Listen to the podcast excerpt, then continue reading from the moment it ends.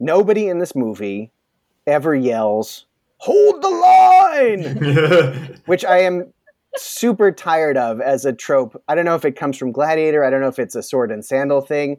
Every goddamn movie about the past has to have somebody yelling, hold the line.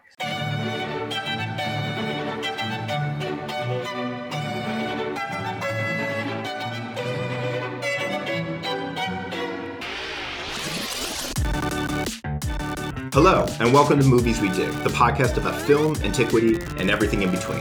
I'm Colin McCormick. And I'm Elijah Fleming. And today we're going to be talking about Troy Fall of a City. The first time, actually, a not movie. We're branching out into television. Uh, the 2018 BBC One slash Netflix original series, directed by Owen Harris and Mark Brozel, uh, with a cu- couple of different credited screenwriters and a huge cast of characters. I'm not going to list out right now but we're going to be getting into we're trying something a little different. Where for the next couple episodes where as we go into this mini series we're going to be doing it in parts. So part one we're going to be talking about primarily the first three episodes and then we're going to come back in part two with sort of the middle chunk and the third part dealing with the finale. But there's also an extra special development in this episode because we're going to be joined by a series of wonderful and novel guests in uh what's the word i'm looking for? In cooperation in conjunction that's the word i'm looking for in conjunction with an ongoing class at ut austin. Uh, so joining us today is the professor of that class uh, dr adam rabinowitz professor of classics at ut austin and an archaeologist. Also should i say eli's advisor? It's true make it make it extra pressure yeah. Well we had my advisor on too uh, yeah. for a minute so it's only fair. Only fair. Uh, but yeah. Your, your, advisor did not have a chance to nag about the dissertation in the course of the show however. Yeah that's because i was on the other side of the process. I was post dissertation so all the all of the many many mistakes and errors and typos and things like that and great grievances is all it was too late at the time. But yeah thank you adam for for joining us. We're really excited to have you because also we're going to have after this your own students. Because right now you're teaching you're teaching basically uh, uh, an undergraduate series or an undergraduate seminar. Yeah so let me talk a little bit about the course and this is this is thank you guys for having us. This is really exciting for me as well and a really neat opportunity for students who i think have been kind of starved for college type interactions over the course of the last year to do something creative and interesting and outside of the the normal scope of the class. So this is a class that's taught as part of the signature course series of the School of Undergraduate Studies at UT Austin.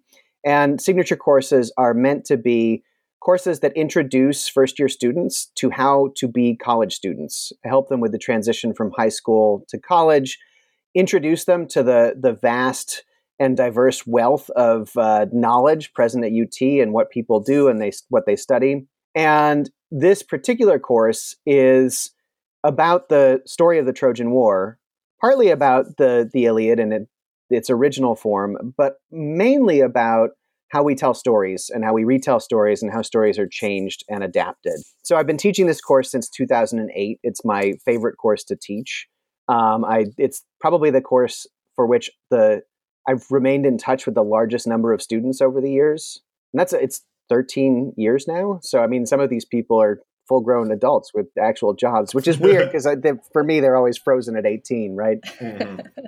I feel the same way about my nephews and nieces. Like you guys, are, you guys still aren't eight. Wait till you have kids and they get driver's licenses, and you're like, you are a baby who shouldn't drive a car because of babiness. I feel that about most Texan drivers, truthfully. anyway, so over the course of the semester, we look at the Iliad, but then we look at retellings of the story of the Trojan War, and we think a lot about what those retellings say about the audiences for which they were made, about the creative process, about what makes a story sticky, why we keep telling it and retelling it. Sometimes maybe we shouldn't um, because we don't do so very well. But that's the the sort of general nature of the course. And by the time you talk to the students, they will have made their way all the way up to 2018 via 2004 and the Brad Pitt movie. So they will have started in the 8th century BC, and they'll also they also learned about Bronze Age archaeology. So they've got some background in Schliemann and the rediscovery of the site of Troy, which the University of Texas almost purchased in 1895, but then did not. Along with Yeah. Frank Talbot's entire gosh. collection of uh, of antiquities. Um, so we read some of the letters where uh, the university is deciding not to buy Troy or uh, Calvert's vast collection of Trojan materials, Wow. which is pretty cool. and they ought to be able to talk as well about that sort of process of transformation that happens with stories as they as they move through time. Excellent. Yeah, I'm like because I'm super. When we, I, I want to talk to you about sort of your experiences, sort of with this class, particularly in after this this show or after the show came out. But I also like the. I'm curious to hear from the students themselves if like they're because like we probably all encountered like the three of us have probably I think encountered this series. Well, we were all Eli and I were at least in graduate school by the time Yeah. this came out For sure. we're sort of in some capacity professionally thinking about Troy uh, in some in some shape, but like how they and also we had already experienced the sort of 2004 movie, Yeah. um, which I think is like a very is a important reference point for this show. But I'm really curious to when we get the students sort of in the booth um, to hear sort of their thoughts about that. Well, can I can I can I say something that blows my mind? Yeah, Um, so I, I'm teaching this course again in the fall, and by the time we get to the fall, the students that I will have will have been born the year the 2004 movie came out. yeah. So like, to is them, it's like up. a, It's yeah, up. it's like a super old yeah, it's like it's like an old weird movie. Yeah, that is I, I hate that's, Oh uh, my that's an unsettling bit of information. Uh, no, I remember like two years ago, I taught the intro to Greek Civ, and I, I asked my students, it was like, you know, a lecture course of uh, 100 and some of them. I was like, who's seen the movie Troy? So I think I made a joke and like nobody laughed and, about Brad Pitt or something, and like nobody had seen this movie. I was Yeah. like, what are you all doing here? That's Why? like the that's like the word. I, you know, I feel like that we're, we're in our. I'm I'm experiencing that now, where like my pop culture references are falling, are starting to fall flat because I realize they haven't. They're not up to date with like Justin Timberlake's uh performances on SNL or like him when he guests in the early 2000s or like you know yeah early 2000s SNL sketches like don't have quite the same sort of like uh cachet that they used to. Uh, but yeah, but just sort of independent of the class, like when when this, uh, if you if you saw this when it came out, Adam, I wanted to just ask, like our, our opening question always is like, do you dig this show, or what were what was your experience and thoughts either when you first saw it or, or having revisited it in rec- in the recent weeks? So I have to admit that um, I sometimes use the the metaphor of of dissection to talk about what happens when you look too closely at a work. You start mm-hmm. to you start to lose the the forest for the trees, right? You lose that joy that you had in the big picture because you pulled all the pieces apart. And I have to admit that when a new Trojan War story related thing comes out, my first thought is, "Hey, I wonder if I can use it for my class." And then I am pleased when I discover that yes, they have done things that will make it useful to discuss in the context of a class on how you tell this story. So that I think was my first reaction. I was excited before I even knew about it to be able to talk about it. And that was partly because before it even was released, there was a controversy about the casting of Achilles hmm with a black actor. And so that was that was exciting. I watched it. Um, I did not. I have to admit, I did not dig it excessively the first time I watched it all the way through. It was very long. There were parts Mhm. that I thought were irrelevant. Um, I was annoyed by some of the heavy-handedness. Watching it again in the context of this course, while thinking about my students' experience, and then watching together, we did some watch parties, and watching it again, again to talk about it on the podcast. I have decided that there are some more interesting things happening. I don't know that they are very well executed, but I can see more effort than I initially ascribed to the series, which I started started out thinking was somewhat lazy. Yeah, Now I now I feel that it is less lazy and more a problem with uh, with execution than concept. yeah. So that's a long way to say kinda. yeah well that's what most of our reactions kind of boil down to like maybe like Yeah. I, like there's things i like things i didn't like it, it's it's pretty rare well sometimes we occasionally we get a movie that we like unanimously dig and lately we we've been in the business of just like reinventing or like trying to rewrite or re-edit these things which i have thought that's what i was sort of doing on this this review uh, but what about you eli yeah i think kinda is is a good way to to describe it because i i think upon my rewatch of the first three, I really hated the first episode. I was like, this is kind of boring. And I really liked the second episode. And then the third was like, nah. So I I don't know. Yeah, it kind of goes up and down. But I will say that I recently watched for the very first time. This is kind of a tangent. Uh, Silence of the Lambs, mm-hmm. and I have never felt so much tension in a movie. And I've sort of now like think about everything as sort of uh, measuring up to like that level of tension mm-hmm. and i feel like there's no tension in this show and it, it all kind of goes at the same pace like i never i never feel like kind of concerned or worried and maybe that's sort of part of the the execution um, that adam's talking about possibly. Yeah, so yeah, kinda. yeah, I think like to that point, that kind of goes hand in hand with which what I was thinking was that I saw this show when it first came out, and I remember the initial the controversy that that Adam was describing, which I don't know if we have a whole lot to say from it, other than it was just kind of a dumb racist knee jerk reaction from probably smaller portions of the internet than it even seems like i'm not actually yeah. sure like who in reality is upset well no i mean i think there was actually a not insubstantial portion of the british discourse which mm-hmm. had already been primed by being angry about people saying that there were black romans in britain yeah the, oh, the mary yeah. beard controversy uh, exactly and so mm-hmm. i think that they you know you're right it was a controversy about um, being mad that this imaginary character from the past who i have decided was white is portrayed by an actor who's not white, and that's not yeah. fair because that you know mm-hmm. this imaginary character should be who I think who I imagine this imaginary character to be. But I yeah. don't think it was. I don't think it was a, a, tiny fraction. I think there was. I mean, sure, the the media may have played it up, but my guess is that there were, you know, not insubstantial yeah. number of people who were miffed about this. Mm-hmm. Yeah, and and and to to to for two points of context. So yeah, the the the, the casting of, of David Gyasi as Achilles, and to a lesser extent Hakeem Kae-Kazim as Zeus. Although weirdly, those two like were fronted and cited most often, but there's a slew of other non-white actors in this. Mm-hmm. Um, I'm looking at my cast Aeneas, list here, for huge, one. Yeah, Nestor. Yeah. Yep. Uh, some sort of more fictional characters like Pandarus. Yeah, Nestor. Exactly. Um, there was a whole slew but but the for a little context, so when did the the Mary? There was a, a basically a YouTube video for by the, the History Channel or was it BBC? I don't remember.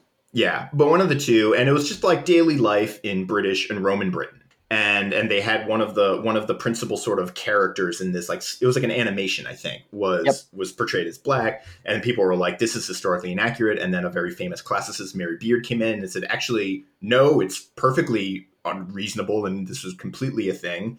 You know there were people traveling all across the sort of roman world so it's completely feasible that there would be uh, a, not a, basically a black person in britain. And then it's this whole controversy that sort of spun out and got um, it just became like another sort of point in like the ongoing sort of cultural clash. But anyway, so back to the original of of kind of my sort of thoughts on this show, independent of that that controversy and kind of to what Eli was saying, is that the show I think suffers a little bit from being sort of very much like a product of its own time, like in that TV landscape where it feels like, you know, in the sort of Game of Thrones is already sort of I think it was the biggest show ever, um, and it's this prior to the sort of season eight fallout.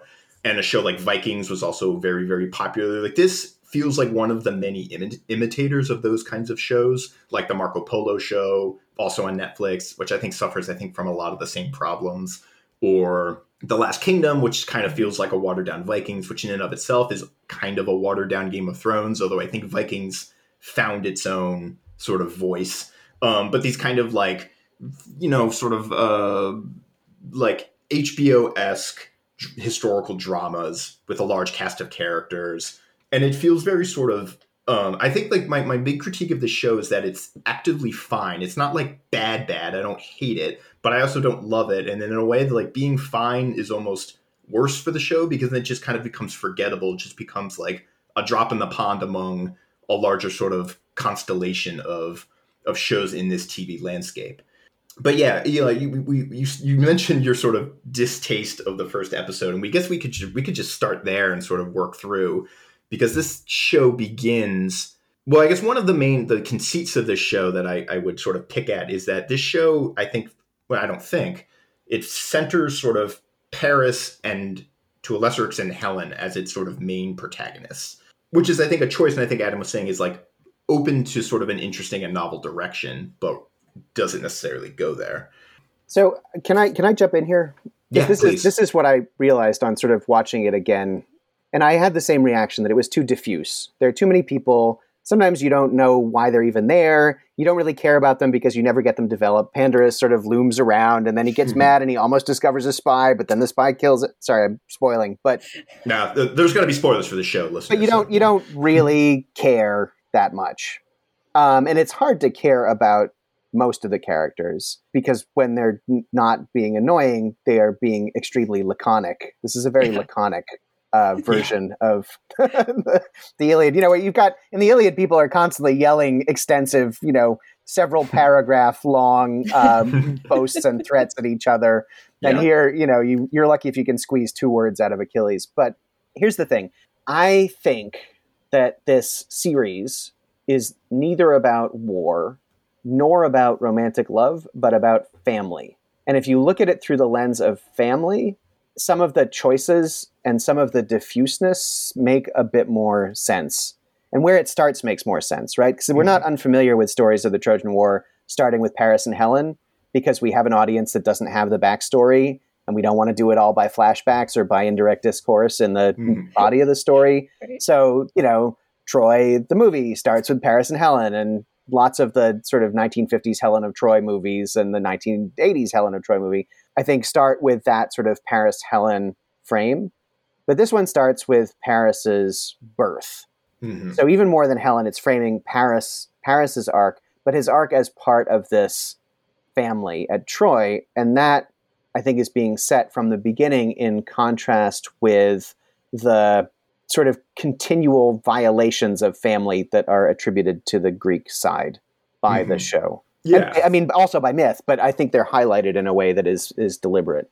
Yeah, that that makes sense because as Yeah. as I was looking through, because it seems like one of the main conflicts that they're setting up is this, and I'm only I, I've only rewatched episode three, and my memory from you know it was only two years ago, but my memory of my first viewing is a little because probably because I binged it all in like a weekend, and so I I, I didn't retain a lot, but that they're setting up this sort of conflict of like why Paris was sent into exile, or maybe he was supposed to be killed as a baby, and then the the Priam and Hecuba, the royal family, wanting to reincorporate him into the family and the tensions that brings were like i think it's in episode three there's a minute where hector sort of contemplates murdering paris because there's a prophecy that he's gonna ruin the city. Uh, and then versus yeah like you said on the greek side particularly in episode two where you have the sort of iphigenia sequence and and you know agamemnon's willingness to kind of to sacrifice his own family to get what he wants. I think that is like sort of beginning to make sense but then there's the the matter of, of execution. I, I can see that also with like o- Odysseus when they go find him and they sort of like rip apart his family because they're taking him mm-hmm. away and they kind of use his son as a ploy to get him to step out of the madness. So yeah, I, I kind of like seeing that framework because yeah, I don't know. I just can't get over how much I hate the main character. It's like if, if Paris is our main character, I really hate him. he does all of these terrible, awful things. And I feel like there isn't, well, I mean, we're only three episodes in, I guess, in this conversation, but it, there Mhm. like doesn't seem to be a redemption arc. Um, Yeah, he's a he's a tricky character, I think, to kind of try to redeem because of just like the, the at parts. I think this show is kind of almost constrained by you know there's some elements of the plot that it kind of has to or not has to, but is is sort of confined by. And Paris just does kind of crappy things. Yeah. Um, he's on paper. I mean, the Iliad doesn't think very highly of him. He's constantly getting sort of chewed out by his family or, or, or his enemies or whoever. But then to, to, on the notion of, of Paris, I had sort of two thoughts at the end of my at the end of the first episode that kind of one sort of more facetious and and one sort of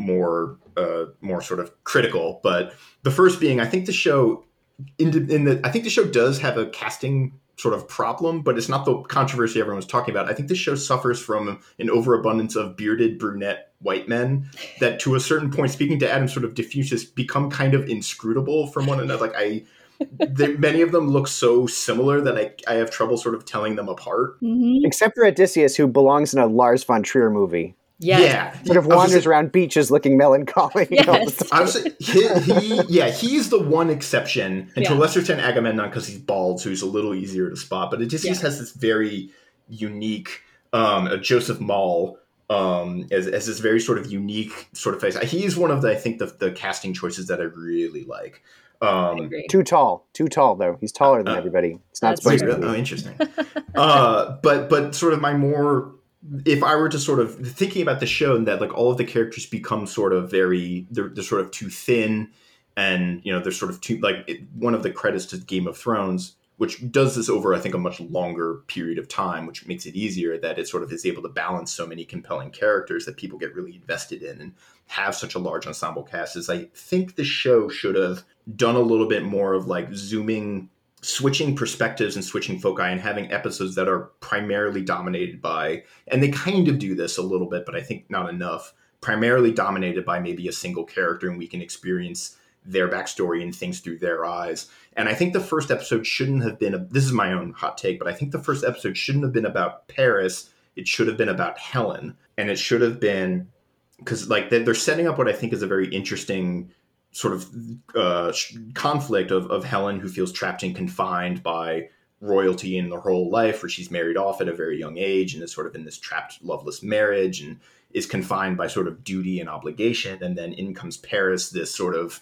smooth talking, pretty boy shepherd who sort of offers her the thing that she wants, like, i.e., a way out and maybe to live free because he has had this experience growing up as sort of a shepherd and outside of those kinds of constraints which would make more sense for her to to go why she would go off with him and why she would be so enticed and then leaves room for her maybe to be like oh, oh maybe have room for like regret or second thought because that way if paris isn't our sort of protagonist in the way i think the first episode makes him out to be i think there's more room to, to like to to to be less enthused by paris and we can sort of empathize more with Helen, and we don't feel like we need to empathize more with Paris, which I, I just sort of feel resentful about. Like, I don't want to empathize with Paris. He just does. There's a whole sequence where Paris does a series of things that just confound me. Where like he gets the judge, he has the judgment of the or the judgment of Paris, where he awards the apple, which is already kind of maybe this is a thing that happens in the myth, but is kind of a questionable decision on his part.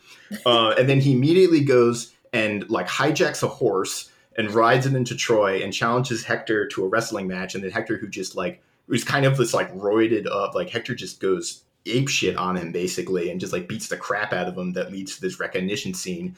And that whole sequences of events, I'm like, why did like none of that made any sense to me? Also, that all felt very sort of contrived.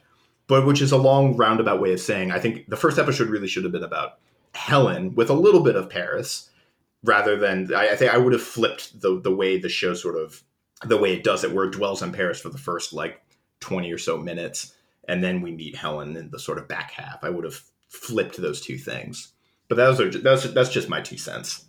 I like that. I think that could have been really interesting. I think some of the criticisms for this show were that it doesn't like change that much of the storyline. It sort of has uh, all of the plots sort of laid out relatively the same. And I think some people were like, you had a chance to sort of maybe do something a little bit more detail oriented or like you know spread out if you're doing you know a mini series and yeah nobody seems to start with helen Mm-hmm. maybe so i think that could have been kind of cool there's also there's part of it is there's a long sort of even and we talked a little bit about this in our Troy episode. There's a long classical tradition of sort of reanalyzing and relitigating all of Hel- Helen and her character and all of her decisions. Um, you know, there's a tradition on one side of sort of excoriating her for causing the war and, and doing what she does, and there's another trying to sort of and this is told out through like various like poems and plays and, and various things trying to sort of uh not necessarily justify but sort of explain and like defend that kind of choice and and i mean it's just a character study i think she's to me a more interesting character at least on the surface level than paris is But I think I think if you've already gone down this road, and I think even more than just sort of family in general, this is about parents and children. mm-hmm. That you you don't have a parent and child thing with Helen. I mean, among other things, because she comes out of an egg and she's the daughter Yeah. of Zeus, right? But also because you just that doesn't exist as part of the story. Whereas you have this very specific parent-child issue from the Mhm. beginning with Paris, Mm-hmm. which is if somebody told you that your child was going to grow up and you know be Adolf Hitler, Mhm. would you kill your child? Right. Would you not kill your child and accept that? Would you try to get around it by like sort of pretending to kind of kill the child maybe and hoping it didn't work out that way? So I think that that again, looking at it from that perspective, it seemed like that was really the only way to go. Mhm. And that Helen in some ways is an underdeveloped character and it does a bunch of weird things because she doesn't have that familial place. She's a dislocated family member, right? Her Mhm. father, her parents aren't around. There's there are these weird scenes where you know her daughter's like, "My mom is always coming on to everybody," um, and where you know Helen is asked to describe her daughter, and she's like, "I don't know, Mhm. like she's like your dad. We never really got along, you know." Yeah. Um, and so I think that that isolates her in a story that is largely about family, but it's meant, I think, to serve as that counterpoint. Hmm Yeah, because there's there's a whole she has a whole conversation with Andromache, who there's a subplot where Andromache is trying to conceive, but that in that process she kind of discovers this whole controversy or the the Mhm. prophecy about Paris. Um, but they have this sort of conversation about sort of like motherhood, and Helen's is kind of like I've never like that's never really been for me, and Andromache is like taken aback by this. But then yeah, I guess like then comes to the whereas like the show's almost bound by it becomes constrained by you know if if family is the sort of central thematic crux it, it sort of it, it strays sort of so close to kind of a lot of the original story that like it it doesn't it can't really redeem paris or make him as compelling of a character. Partially i think because like there's just many scenes where like like a, he really has like a stick up his butt like where he throws a tantrum at dinner in front of hermione. Um and again i think like some dis- decisions that are made are just sort of confounding like when priam just decides to send Paris off alone on this very important mission. Um, who so far has basically Paris has, has been nothing but like a party boy. But- Yeah. Yeah. I know, I think my favorite line is like, "So how did you two get together?" He's like Yeah. asking Menelaus and Helen, like, And I'm like, I'm gonna, I I think I said out loud, I'm like, I'm gonna go with arranged marriage. Um, if I had to guess, that's kind of how all these people met. Um, Can I can I give you a, another interesting Helen thing? "Yes, Mhm. please." And I, stop me if I'm just going off on random tangents. But no, I, this I- is the this it- is the podcast for random tangents. it is it, the whole thing was one of those again on on second or third viewing one of those attempts where you're like i wish that they had actually made this work because there are some interesting things here and i doubt that anybody actually caught any of them so you Mhm. didn't you didn't sell the story but helen is also set up as a proxy for a kind of maria gimbutas style conflict between an old uh, matriarchy and a new Indo-European mean stabby patriarchy. Mhm. So the thing about Helen, and I again, this is something that I didn't really think about until the second time around. Helen is standing in for the Minoans, Mhm. right? And the the palace that she's in, which Mm. you know Menelaus is constantly saying it was a barbaric wilderness, and then I civilized it, and Yeah. but it, it's clear that it was more Eastern in some ways than Western. You know, and there's this scene where Paris comes to the palace and he dusts off a wall, right? And there's this uh, Theban wall painting, um, Mm. like a, a pretty direct replica of one of the one of the wall paintings. In fact, on the mainland, but whatever. Mhm. Um, with my with Minoan echoes of a you know a woman, one of these sort of Minoan uh, figures with with bare breasts and a flounced skirt. And he's sort of like this has somehow been covered over by by time. It's like that, like chalk or white paint over it or something. Yeah, like yeah, that. and so he brushes it off, and like you, you write, you read it as, oh, this is referring to the presence of Helen, but it's also this palimpsest, right? Something has been erased, Mhm. and then there's this really weird scene, which has my favorite animal cameo. Uh, Oh, the I feel- ostrich. Sorry. I fe- did it? You gave it Sorry. away, but it wasn't. It was an emu. I'm pretty sure because ostriches are bigger and harder to manage, and they will they will kick you something fierce. Um, but this all Troy uh, remakes, all stories that uh, remake the Trojan War in film should have some kind of weird animal cameo, yes. um, like it, like an emu, for example. But anyway, Mhm. so Paris sneaks out. He can't sleep, and so he sneaks out to go see what Helen is up to. And she's in this sort of space full of silks, and Paris is sort of peeping through the side. And this emu sort of wanders up behind him and does an emu thing, and wanders off again. And Helen is sitting around with a bunch of half-dressed women in sort of confusingly wet clothing, doing seductive Eastern-style dances, and she's smoking something from a little pipe. And I realized the second time I watched it that it is in fact, uh, and Eli will maybe remember this from our ancient food class, but there are these items that are sort of long, hollow bones or ivory sort of wands that people have argued are opium smoking devices on Cyprus and in Crete. And there's this long-standing discussion about whether people are using opium in religious rituals in Minoan and, and sub-Minoan culture, right? The goddesses with the poppies on their crowns with the slits in the poppies that suggest that maybe mm-hmm. this is uh, poppy juice that is being allowed to, poppy sap that's being collected to, to create a, an opioid drug. And I think that that is not coincidental. I think that the call out is to this idea of a matriarchal, ecstatic, wild, Dionysian, Minoan society. In contrast to the mean, I planted everything in rows, you know, and I have my arranged marriage and do what I say and everything is logical. Like that's what she accuses Hermione of. She's like she's all rational like her dad, um, and that that's the that's the sort of contrast that's being drawn, and it then emphasizes the contrast that's drawn between the Achaeans and the Trojans when Helen goes to Troy. Mm-hmm. mm-hmm right? Because yeah. that's her whole "I am a woman" speech. That's the whole, you know, in Troy, the women also lead and they make co-decisions with the kings, and mm-hmm. everybody is sort of more equal. Which I mean, you can see that uh, to a certain extent in the Iliad, although you obviously don't have a parallel situation in a functioning city and a military camp. Right. Yeah. But but I think that this is something that is definitely being underlined with the figure of Helen. And so once you are a symbol of this other thing, it's again harder to make you into a character. Yeah. Mm, right? Because yeah. your travails are symbolic of the patriarchy mm-hmm. coming and quashing the the pre-existing matriarchy with its more egalitarian relationships and cool opium parties. Yeah. Oh, that makes sense because I did not know what to make. I really like that interpretation because I did not know what to make of the the wall painting scene because my first reaction was like, that was just them being like, look, we did our research. but it actually makes sense sort of thematically in the way you just described it. So I think I should like I should give the show writers a little more credit. But yeah, yeah, th- there is a very pointed contrast. And again, like you said, because like in the Iliad, all the pretty much all of the, the women we hear from in the Iliad are on the Trojan side. And but that also makes sense because the other the Greeks are in a sort of military encampment.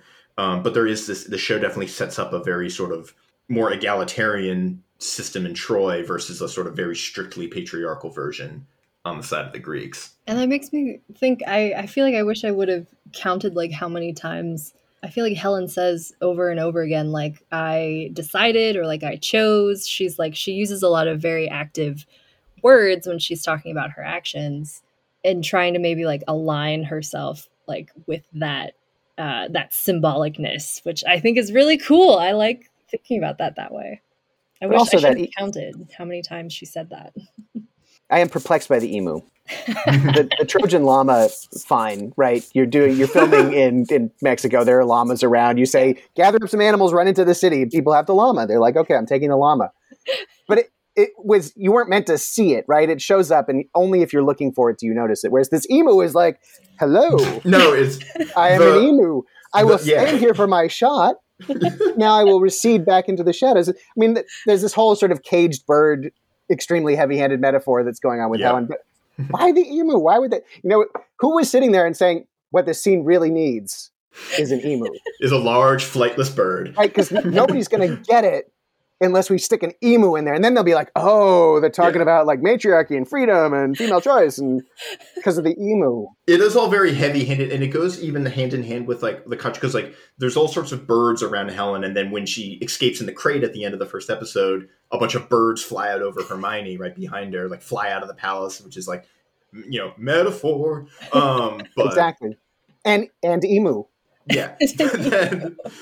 But like it's also reflected in her sort of wardrobe where she you know when she's in the palace she's in like feather she's in this like feather outfit. Mm-hmm. and then and i was making notes when she's um when she arrives i think in the second episode she arrives and she's wearing like a purely seashell outfit basically or it's like it's it's a, a necklace comprised of no less than one trillion seashells and then later she's wearing this other weird outfit that's like ropes. Yeah, it's a little rope. It, it looks like string. It was like a yeah. It was a very. It was like one of those. It looked like one of those dogs that has the dreadlocks. Yeah. That's what I was reminded of. Well, that was for the scene where she's coming into the um, negotiation, right? So mm-hmm. that's like more of her cagedness in in response to that possibility of which direction those negotiations go. Um, because then when she gives out grain, um, she's dressed in just like a normal dress. She's, Mm-hmm. yeah, ah, so interesting. Go back and look at all of her dresses. Also, the chest, Minoan Larnax. Oh, really? Yeah, yeah, it's the it's the Ayia Triada sarcophagus in a in a sort of a somewhat bastardized form if you look at it closely. it's awesome. So I mentioned sort of uh, we we've been talking about Helen and, and Paris a little bit, um, but I was going to switch it even to episode two and talk about what I think sort of was kind of, and I think should have been more so the the, the main character of episode two, which is Odysseus, because we I think we begin with him. We begin with the famous story of you know him trying to get out of the war by by plowing his fields with salt or whatever. Um, and then whoever it is in the show, I think is Diomedes, who's just another one of these sort of nameless, faceless, bearded dudes. Yeah, in, in the myth, it's Palamedes. And this is why Odysseus hates Palamedes in the late antique and medieval tradition, where Odysseus like arranges to have Palamedes murdered, which is why Dante is partially why Dante is mad at Odysseus and meets him in the Inferno. Because Palamedes is like the wise counselor who like could have been better than Agamemnon, but Odysseus and Diomedes gang up to have him killed because he's always like Mhm. being all like, "Oh, I know better than you." they took the Medes and then they were just like, "There's a Medes guy in there. Let's make it Diomedes." Palamedes is going to be confusing. People remember Diomedes. Yeah. and he i mean i think he's kind of one of the more interesting because i think to the family thing he is another sort of great sort of if we were going to have an episode that was really just sort of about him the the family dilemma because then so we have the you know him leaving penelope um and and and for some reason he has two children there's like two telemachuses Yes, and one of them is like a nine-year-old. yeah that was that that was one of those like i don't know i don't know it was one of those things like the show seems so thought like like they careful and thoughtful and like that was the thing that bugged me unreasonably because there's the whole thing in the Odyssey where I think it's Telemachus, Odysseus' son, is like, I am an only child of an only child of an only child. That's Mm. like part of the big thematic import of the Odyssey is, you know, Odysseus being away from his only son for so long and Telemachus growing up sort of alone, basically, with with or with the exception of, of his mother Penelope. So I was like, why did they even have like all you needed was to have one toddler, and then you could have the toddler be the Adam shaking his hand. I well, I, I I did shake my finger because you need a baby to lie in front of the Mhm. the plow. Yeah. Otherwise, that doesn't work because a toddler would get out of the way, right? Any anything older than a toddler. So you need a baby there, but you can't tell a baby you're the man of the house now, Yep. right? You can't have this this stereotyped dad son thing where you're Mhm. like. I am asking you to take on my mantle, but I'll come back. Don't forget, like, because a baby, like, what is it going to do? Right. yeah. exactly.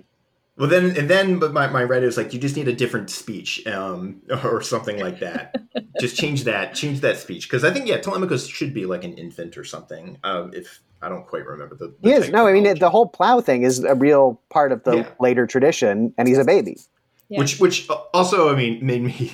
I, I get why they didn't put this in, but my favorite of there's all these stories of like how different heroes sort of have to get corralled into going to Troy. But my favorite is the one where they how they get Achilles, who's hiding out in basically like a, a convent essentially. Like he's hanging out with like a, on this island of all women. I, I think at a temple or something. Skyros, I think it is.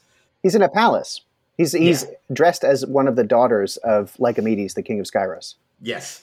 Uh, and and it. they go and there's a couple different versions where I think it's Odysseus and they, they try to get Achilles out either by pretending to attack the, the town and Achilles comes out to fight or the other one where they I think they just throw a bunch of weapons on the ground and Achilles like just loves weapons so much he like reveals himself. They bring they bring presents for the daughters, right? And among the presents happens to be a shield and a spear. It's- he And then Odysseus has one of the guys stand outside and blow the you know alarm signal that Mhm. we're being attacked, and Achilles leaps and grabs the spear and shield, and that was it. I, I think there's a great I want to say it's like some Renaissance painting, but there's a great painting of Achilles and he's like kind of like eyes bugging out as he's like diving for the pile of weapons.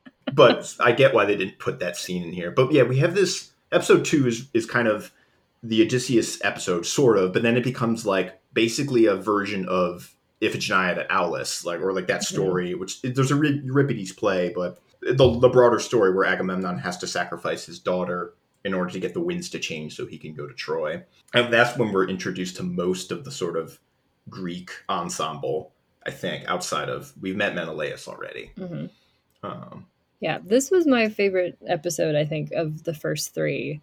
Um, maybe just because like of all of the action that was kind of packed into here, I sort of felt like a lot of stuff happens. Like we got to do a lot of things, um, and also I think the sacrifice of Iphigenia was like really interesting to actually put on screen. It was a, I don't know, fun creative choice. Maybe I don't want to say fun because you the kill a small child, but um, mm-hmm. I yeah, I feel like that hasn't really been depicted before, and that was a unless it has, Adam.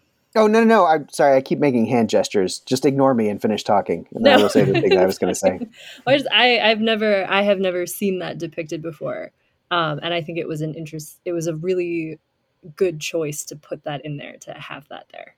So I don't know if the if this is credited because I never watched the sort of end of show credits very much, and I haven't mm. looked up interviews with the people who produced it or the writers or anybody. But I am convinced that the first few episodes, especially the first and second episodes, are basically cribbed from Eric Shanower's Age of Bronze graphic novels of the Trojan War story, hmm. um, which have all of those pieces more or less in exactly that order with more or less exactly those dynamics. And yeah, I mean, he's taking them from various other later sources from Apollonius and from Dictys and Dares and from whoever, but the way that it is staged and the way that the characters interact, very, very much the same. That would make sense to me. I, so it, it, it's one of the things where I'm like, you know, I, okay, I get it, but you could at least like credit it for inspiring yeah. the way you're telling the story. well, it's it's it's I, I, I thought of two things in, in which makes which I think sort of like corroborate that theory because so one that seems like a normal thing to do is rather than hunt down every various source, you just find someone that's already done it for and you. And storyboarded then, it, right? It's a graphic yeah, novel, so exactly. yeah, and the the 2014 Hercules with Dwayne the Rock Johnson is also based on a graphic novel that largely goes unmentioned. It's like Hercules and the Thracian Wars or something like that, but it's definitely it's it's very cl- it's it's very closely aligned. And then in interviews, I I tracked down a few sort of interviews and sort of show notes and things, and they mentioned like because you know the, the Iliad part hasn't really happened yet. We're all we're outside of the Iliad at this point. Um, and they mention like different sources, like they kind of like saying you know not just ancient ones, but like also like Chaucer and Shakespeare or something.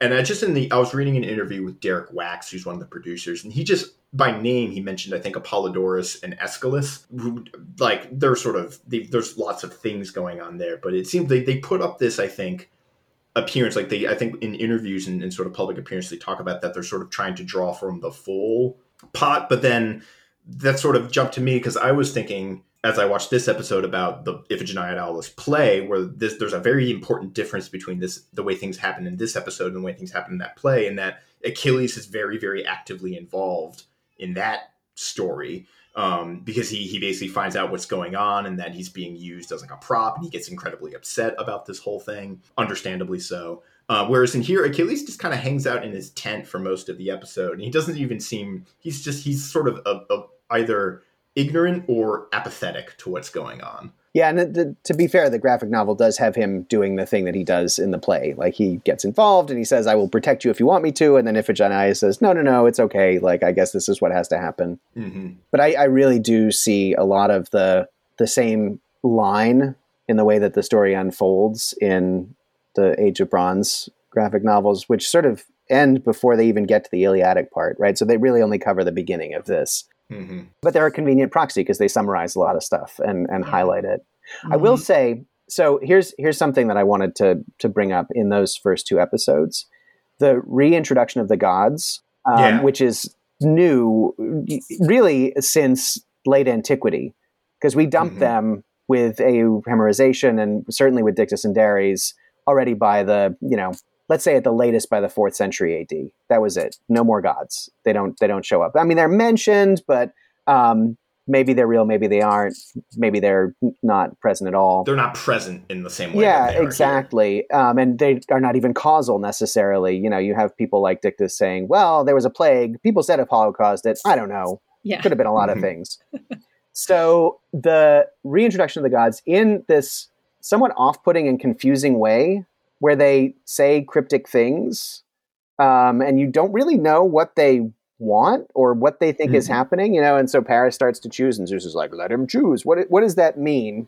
You know, and yeah. later on, he sort of indicates that there's some sort of fate, but maybe not. But the appearance of Artemis in the um, in this particular scene at Aulis, I thought was very effective Because the Yeah. priest is just doing a ritual and he's praying, and then all of a sudden there's he looks over and he looks shocked, and there's a cut, and there's this Mhm.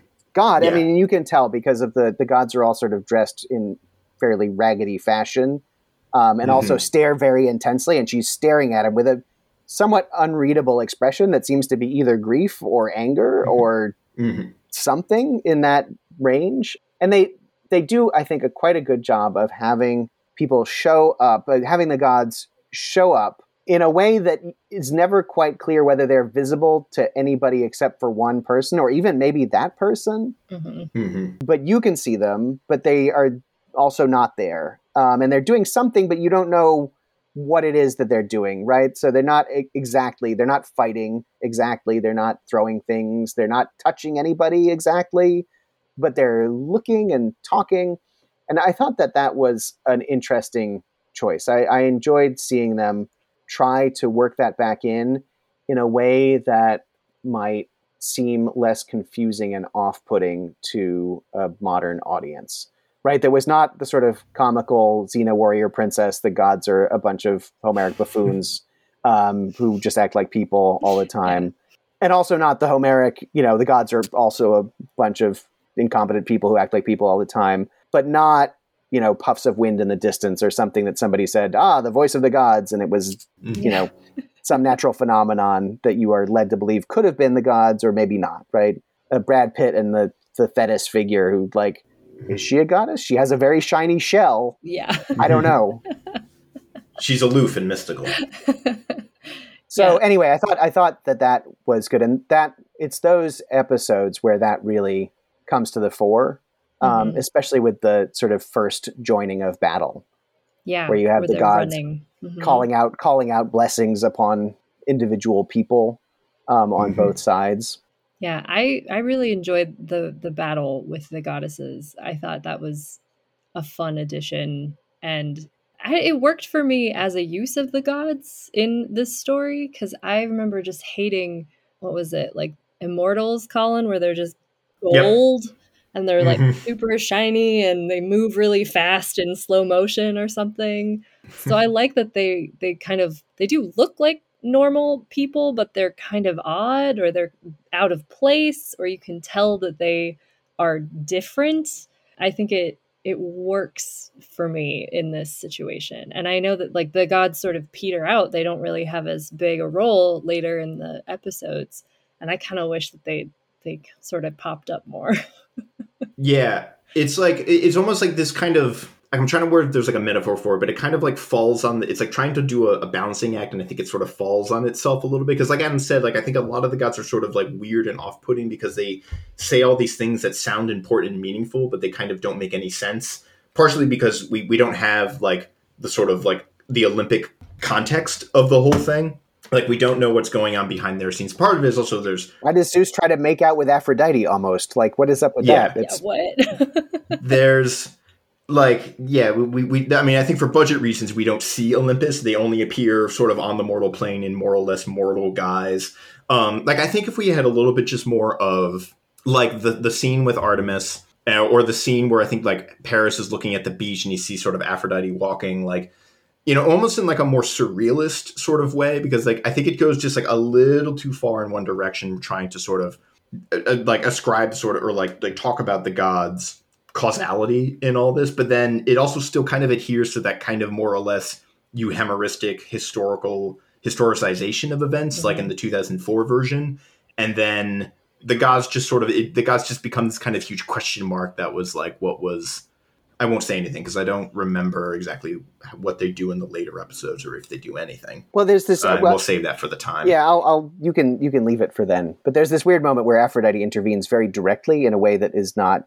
true. And I. I mean, the gods do that sometimes. They trick you. Athena tricks Hector um, Mhm. into standing to to fight Achilles, but it it is confusing and and you're not really sure what they're up to, and you never you never learn what they're up to. Mhm. Which I mean, maybe again, maybe this is the the point, right? yeah, But you don't learn because you can't know, and yeah. It's not it's for not even really clear in the Iliad what they're up to. They keep saying things about the will of Yeah. Zeus, and people make explanations after the fact to say, "Oh, they were, you know, this had to be done to decrease the population of people on Earth." Right? That the Iliad was the Thanos moment of, uh, of Greek mythology, but Um, but you don't really know. We still don't quite agree. Yeah. I think that's why I kind of like it. Um, that it's not trying to maybe over explain. I don't know. I I would But I think it still kind of over explains. I think that's maybe Yeah, like the- maybe they didn't commit to the the surrealism versus the the full causality. Um Mhm. Yeah, because they have a whole there's a com- there's a whole conversation where they they sort of it's I think Hera sort of talking about Zeus's sort of impartiality or his, Mhm. his sort of neutrality in the whole event. Yeah.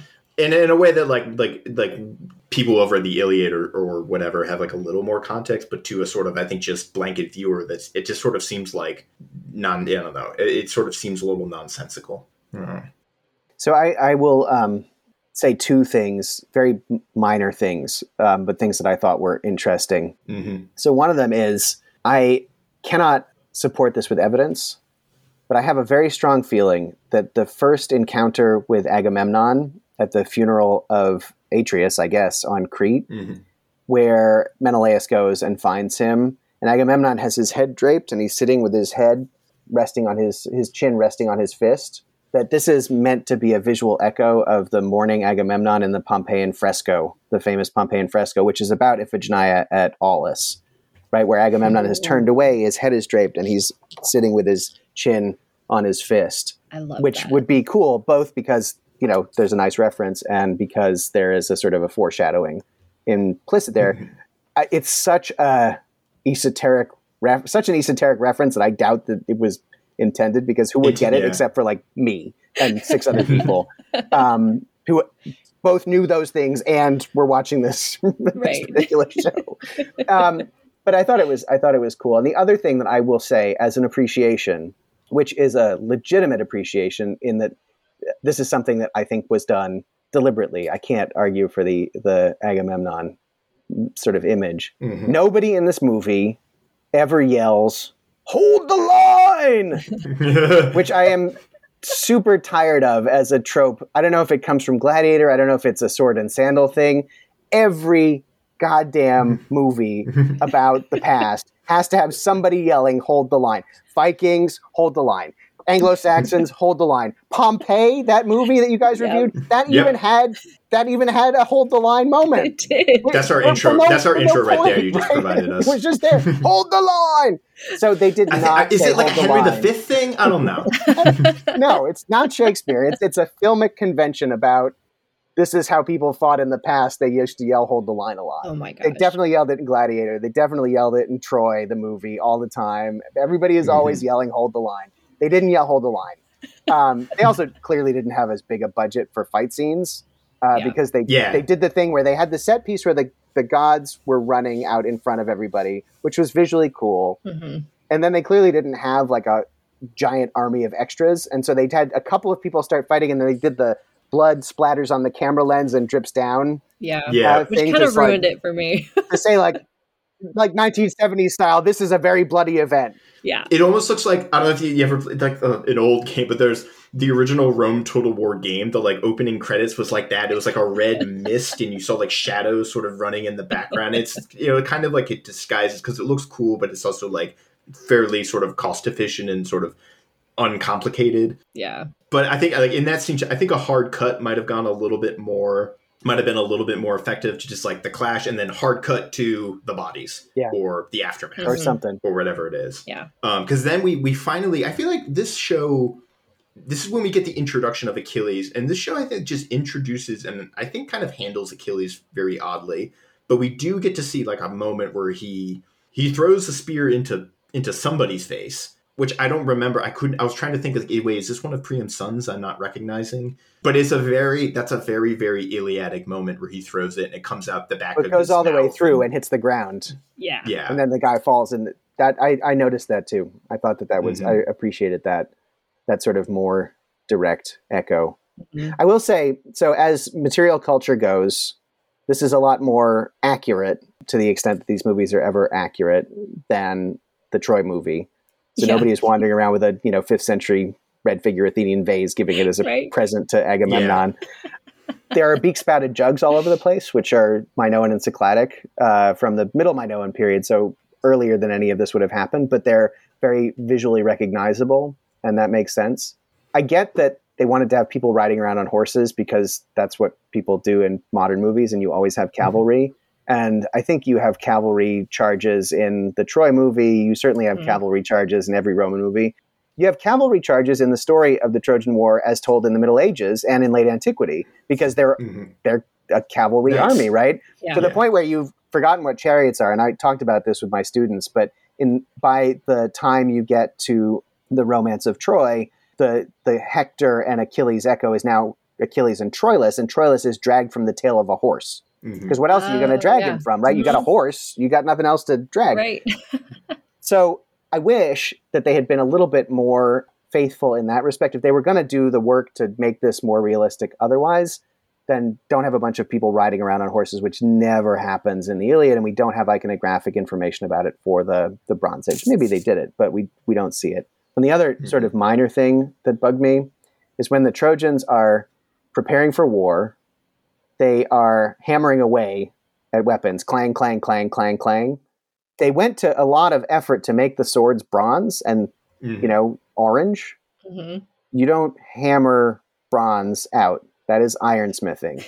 Somebody is apprenticed to a blacksmith in the story, which you don't have because there's not any iron. And uh, when they are sharpening the dagger to slaughter the horse that they have decided to kill in the place of Aetion, who has been left unburied at Thebe um, after being killed by Achilles, they're doing the scene, you know, in, in the way that we are familiar with, where you're grinding a knife against a grindstone and showers of sparks are coming out to show you that it's being sharpened. Mm-hmm. Bronze doesn't spark.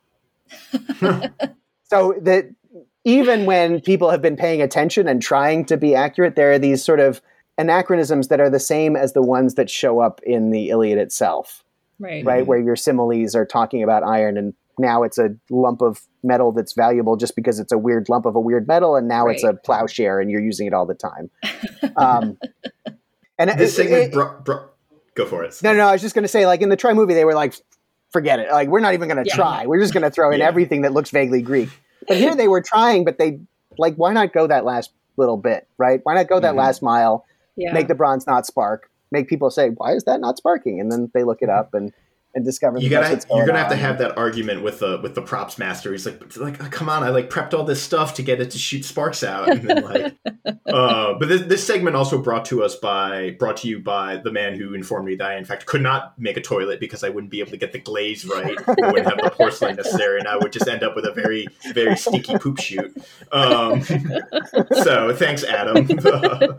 Which I, I, I, I so I'll, I'll pivot. This could be our, our closing, unless anyone has any final um, final remarks they want to shoot out. Go for it. All right, but yeah, so Adams, like, so say you are thrown back into the Bronze Age. What knowledge could you, Dr. Adam Rabinowitz, bring to give you a leg up? Ah, germ theory, probably. Nice. Mm. Right, Nice. just hand washing, right? So when those guys all get battle wounds, like you wash them and you wash your hands first.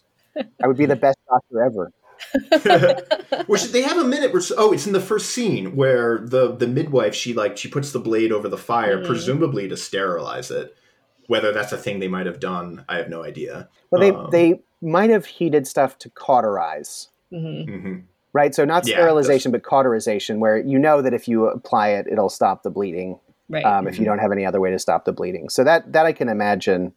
I think you I think you might get cauterization in Hippocratic discussions. I don't I don't remember to be honest. Yeah. But just No, no. the idea of germ theory and that, you know, when Mhm. everybody gets the plague, maybe don't just keep touching them and then touching your face, right?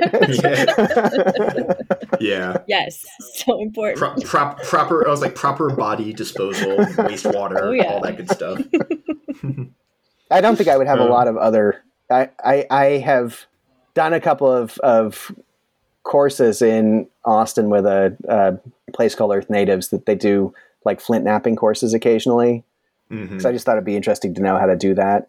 But that would be a, a technology that was already outmoded by the Bronze Age, and Yeah. plus I'm not good at it, so I would have very little to contribute there. And I can't metalsmith and mine ore, and there are too many steps. So yeah, just hand washing. That's what I would bring back to the I, past. just in the course of this, Eli, do you have a, do you have another one? No, or- I keep thinking of. No, I'm still working on my next one. Yeah. I was think this is a this is a tough one because I think I, Colin, am not a very accomplished rider or, or horse person ever, but but stirrups is a thing I could definitely invent. There you go. Yeah. Yep. And if, if we're talking Bronze Age and they're maybe not riding around on horses or they're, it's purely chariots or what is we don't know what's going on. Like you you know a, a single person a saddle. I think I could I could do a saddle with stirrups and bridle, which might be useful. Maybe not. I don't know. I don't know how I'd be able to monetize it, but Well, I mean, use it's, it, like it's just for you, like if you Mhm. needed to get somewhere fast. mhm. the problem is that all of the inventions, the sort of the lowest hanging fruit that you could bring back from the present, like gunpowder or stirrups or Mhm. crossbows, right? That you Mhm. could actually get somebody to make, and you could probably experiment until you had the right mixture of, you know, sulfur and and Mhm. potash and and charcoal. They're all for killing people. Right. yeah, So you can Yeah. like make the world more efficient at killing people earlier.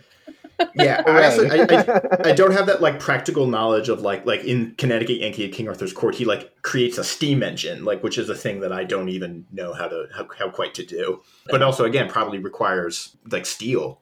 well, and a Or- purpose and a machining environment in which you could make something that could be driven by a steam engine. Right. Yeah. right? Because Exactly. Archimedes makes a steam engine too, and it's just a curiosity with a thing that spins Yeah. around and around. Like yeah. it doesn't Yeah. go anywhere, right? If you don't have a use for it. Mhm. Yeah, if I were like the primitive technologies guy, I could uh, ironsmithing. We could get the jump on, then you could get like an iron plow or something. But alrighty. So yeah, unless uh, do you have any other uh, any closing thoughts we should we should end on, or you want to get out there before um before we close up shop? No, I mean I'm I'm very excited to see what the what the students have to say about this, especially after they've seen the movie, right? Because Yeah. again, this can't help but bounce off the movie as well, Yeah. um, Mhm. both by making deliberate choices to differ and by ending up doing some of the same stuff. Yep. Yep. Yeah. All right. Well, fantastic. Thank you so much, Adam, for for joining us. I had a I had a really great time. Yeah, this was awesome. Thank you. I enjoyed it too. This was great.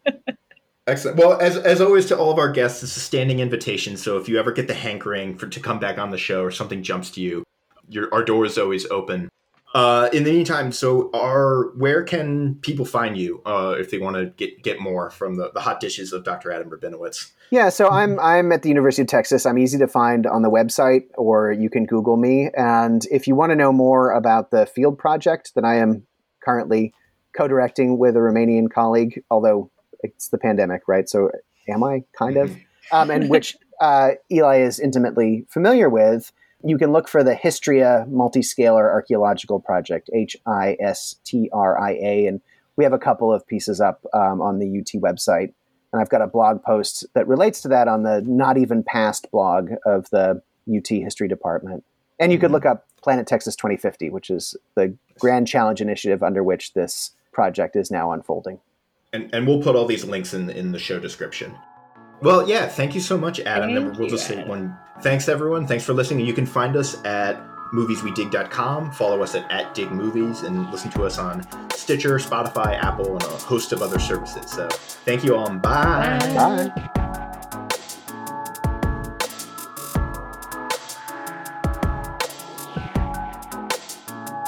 Eli, was there a quote you wanted to jump in with? I only wrote down silly quotes. or Adam. I don't have any serious quotes either. No. Some, sometimes we like to um, we like start with like a like a quote that jumped out to us. The only one I wrote down was "I'm I'm a woman, I think," but that's just more of like a weird line reading than the actual quote. Because I was watching it with Tracy and she goes, "I am a woman, I think." think. We're like we, we were like what? And then she goes, "Because I think it's supposed to be I'm a woman." Pause. I, think, I feel, like Yeah. I you know do this, but but I heard it as I am a woman. I think. Can you guys hear? My cat is like flipping out yep. Eh, over the other. Okay, I'm gonna give me one second, and I'll say my thing. Wait, I shut this door so you wouldn't bother. You're not even. All right, come on.